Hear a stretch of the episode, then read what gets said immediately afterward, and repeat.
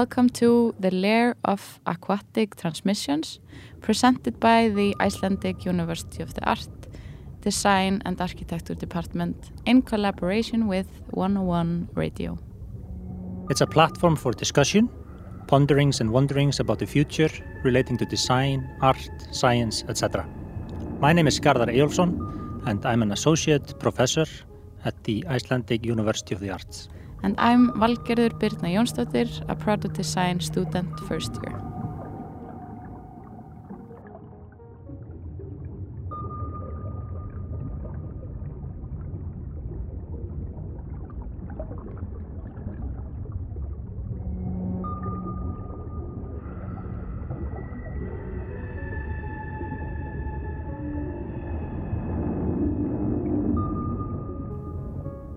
This session is called Data Centers and Bitcoins.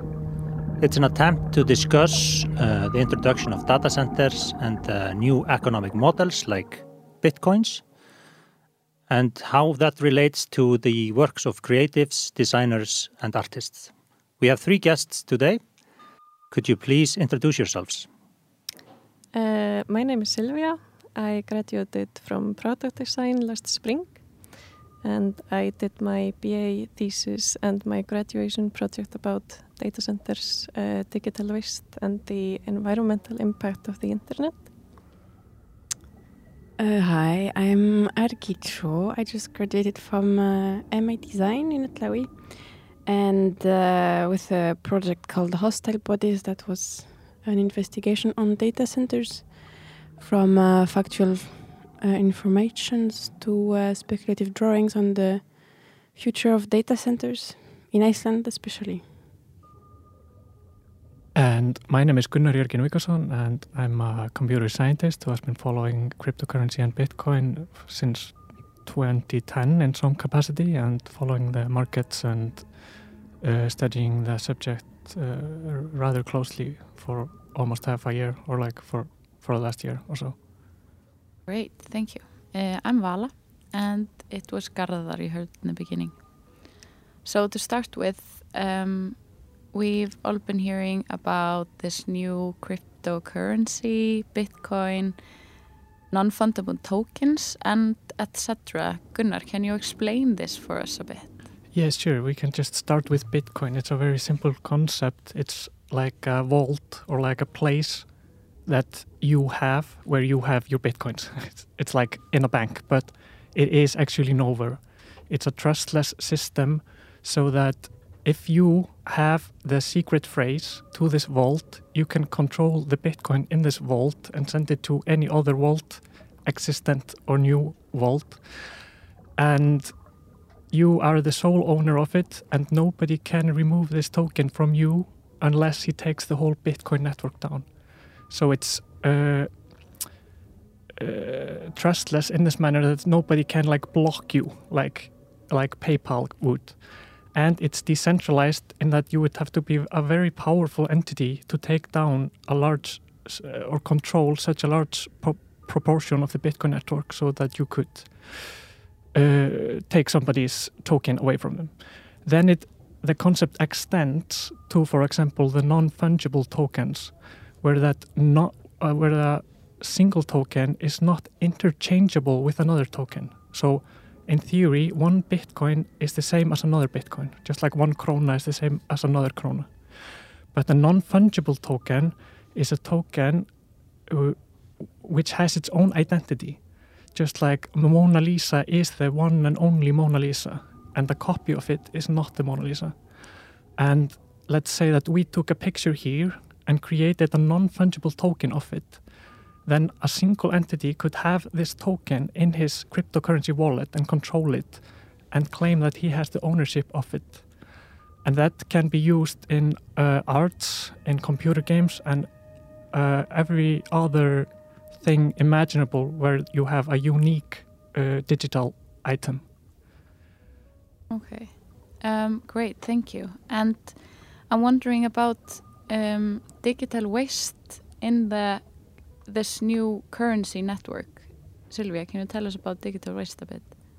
Uh, já, um, what I kind of see as digital waste is more um, digital things like old emails and um, things that are digital but we are not using, kind of just like trash in the real world. Uh, and in my project I was kind of looking at the impact that those things have on the environment because they crave constant energy in order to exist.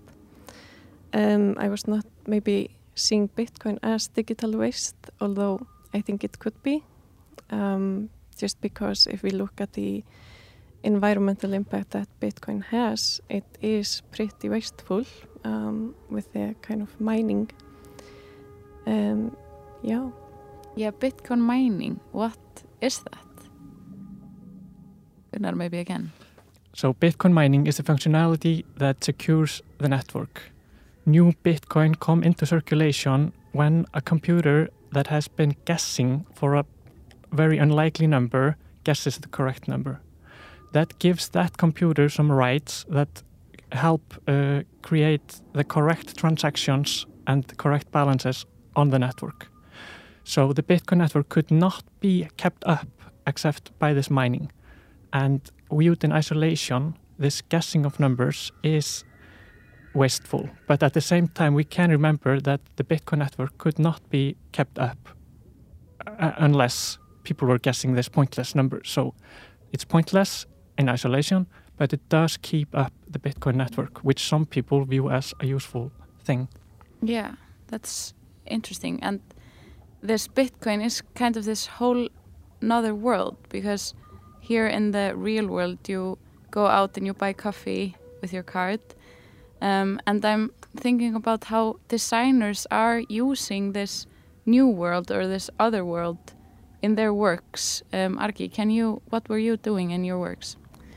Yeah, it's really interesting that we are separating these two worlds, although um, it's not really two different things. It's like we we are opposing digital with physical, which uh, is interesting because in data centers we have th this confusion is not there because in data centers and where bitcoins are actually mined, uh, it's very physical, and this money is actually a very physical and wasteful thing, although it's also not entirely wasteful. But uh, so two worlds, yeah.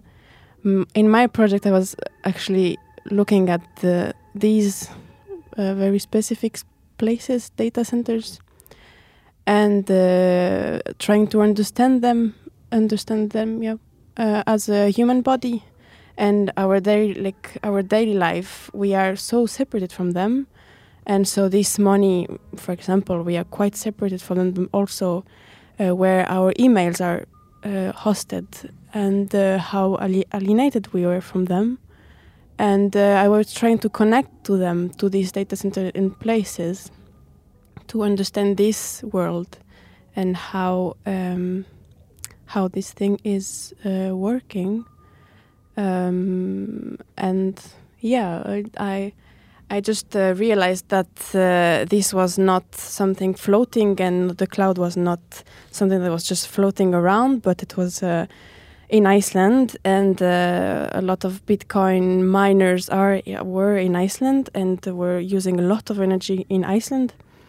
Uh, and uh, yeah, um, my project was basically trying to materialize and uh, quantify uh, how big this infrastructure is in the entire world and how delocated it is, although it's very located in Iceland or in other places like France or Germany or Denmark, and uh, that we don't know it.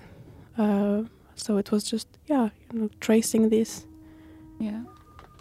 It's interesting to think about that A data center is a place. It's not in the cloud like you're always imagining. And Silvía, in your works, you were, like Arki said, materializing emails that you just sent. Um, is how is sending an email uh, compared to writing a letter and sending it abroad?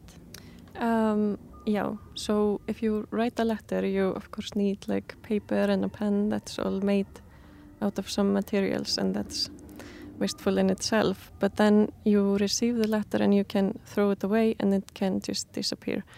Um, but with emails, they kind of uh, get stuck in this internet, like they get stuck in this web, um, and they can exist, so it seems, for forever. And uh, I am not very good at like cleaning up my inbox. So once I did the math that if I have like 2000 emails in my inbox and if everyone in Iceland has the same amount, um, the carbon emissions that comes from having that in a year is the same as flying from London to Hong Kong uh, 650 times. So we can just see how like small pieces of information can have very big impacts on the environment. Right. I I'm also have a bit of a thought regarding these kind of uh, this physical versus the uh, kind of uh, I guess the mythological uh, mm. version that we have of this, like the cloud and like the wording of it, like it becomes like a like a mytho mythological thing, like a narrative in itself. But Argi, you were also looking at like uh, the introduction of like almost like new architecture, like um, uh, you know you have architecture where it's only about the relations between you know it's, it's made for machines, architecture for machines, mm. and also architecture, you know, between machines and animals. Like there's like a mm. seems to be like a certain change happening within architecture and design, like that we're seeing new modes of architectural types. Mm. Could you maybe comment on this a bit? Yeah, I mean, for example, here in the title, uh, it was post-anthropocentric architectures, which is um, uh, not centered on human, but centered on, for example, machines. Uh, for data centers, for instance, because um, I decided to call the project hostile bodies because this data center is very or automated environments in general that are um, called sometimes human exclusion zones uh, are very hostile to the human body, uh, and it's a paradise for a machine. Uh, and it's made and designed for the machine and for the comfort of the machine, which is very interesting in a, a for a designer or for an architect to think about a space made for a machine, for the cooling system of uh, the computer, the data center in data center, or uh, this cooling system, it's a huge network of uh, water running around, or for the electricity to run uh, in the best way, uh, and uh, for no fly to come in or no human to come in, even because if someone um, is coming in, it might disrupt the whole system inside the data hall. Uh, and it's quite fascinating as myself, a human body that I was trying to reach out to a data center and maybe to see what computer was uh, hosting my emails and um, trying to get to know this computer, although it's just a machine. But uh, you know, you have to want you want to connect to it, and you can't because these data centers, for example, in Iceland, you have a lot of like four different security systems, security levels, and some of them are very easy, but some others you need a lot of um, to send a lot of emails and to be very special and to have a, a, a, really good reason to go in. And even if you have a good reason, you really can't even go in.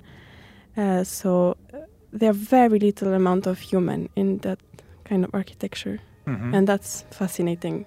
Yeah, I think also Gunnar, I, I noticed one point was was kind of uh, about the non-fungible token and how it's kind of based on the idea of the of the original, which you know in the context of the digital uh, almost seems a bit uh, nonsensical. Uh, is that a correct assumption? Like, how can you have the the sense of something original in the digital? Yeah, it absolutely sounds uh, ridiculous because, of course, like if you create it as an artist, like a, a picture, a digital picture, a JPEG, I could say like I will just copy it and save it and say that it's mine. But we are humans and we uh, experience the world in a particular way. And so, if somebody had the true Mona Lisa in their home, we would experience it differently than if somebody had a, a copy painted by like a very skilled uh, like cloning machine or like copying machine or, or like whatever. And so it is the same with like all sorts of like imagine things like uh, having a, a, particular Pokemon at the in the Pokemon game or like whatever. We give it meaning ourselves. So if, for example, a, a famous YouTuber would hand out like three tokens to his favorite supporters, or like, and you could have it in your wallet, and nobody had it, nobody else had it. Like it would be real to you, and it would be real to the other fans, and and and that is uh, what gives it like meaning. And besides art, like just imagine if like Muhammad Ali had stepped from the ring, taken a selfie, and sold and like started an auction, and like the highest bidder had won the picture as a non-fungible token. Mm-hmm. I mean, obviously it has worth. Yeah. So that's like what we are coming to grips with Yes. now. So again, kind of uh, this relation, I guess, between the uh, physical and like the, um, yeah, again, like myths and narratives that you know we humans seem to love. Okay, one last question. We're almost no, we have plenty of time. Sorry. Uh, I'm just a bit more curious about your work, Sylvia, because you you did you were kind of utilizing like data, like you you kind of calculate a bit the consumption. Mhm. Uh, but I seem to remember you'd also had other physical uh, manifestations that you showcased. Uh, yeah. Which were more about kind of the energy and Yeah, yeah. and locally dealing with energy systems. Is that Mhm. correct? Yeah. Um, so I was kind of just contemplating um, the value of these digital things.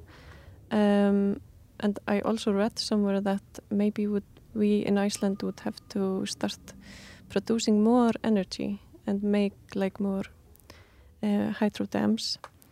Uh, and in that kind of context, if uh, these digital things, whether it's photos or emails or or all of these like connections we are making online are more kind of valuable than the physical nature um, that we would be kind of sacrificing in order to power this digital world. All right. So, did you have a conclusion? Sorry, Arki, go for it. no, no, but it's such an interesting to have this uh, opposition with machine landscapes and nature uh, around Iceland. This like this clash of very cold and harsh environment, uh, and I would think about cold and harsh uh, data center because it's uh, steel, but it's also cold and harsh in Iceland. But uh, and both of them, uh, like, the data center cannot uh, run without this cold and harsh environment of Iceland, and Iceland could totally uh, get rid of uh, data centers uh, here. Although it's maybe not. Uh, I'm not gonna go there at all today. Uh, and because data centers here are not for only the island of Iceland, it's uh, it, ho- it's hosting data and bitcoins of all over the world.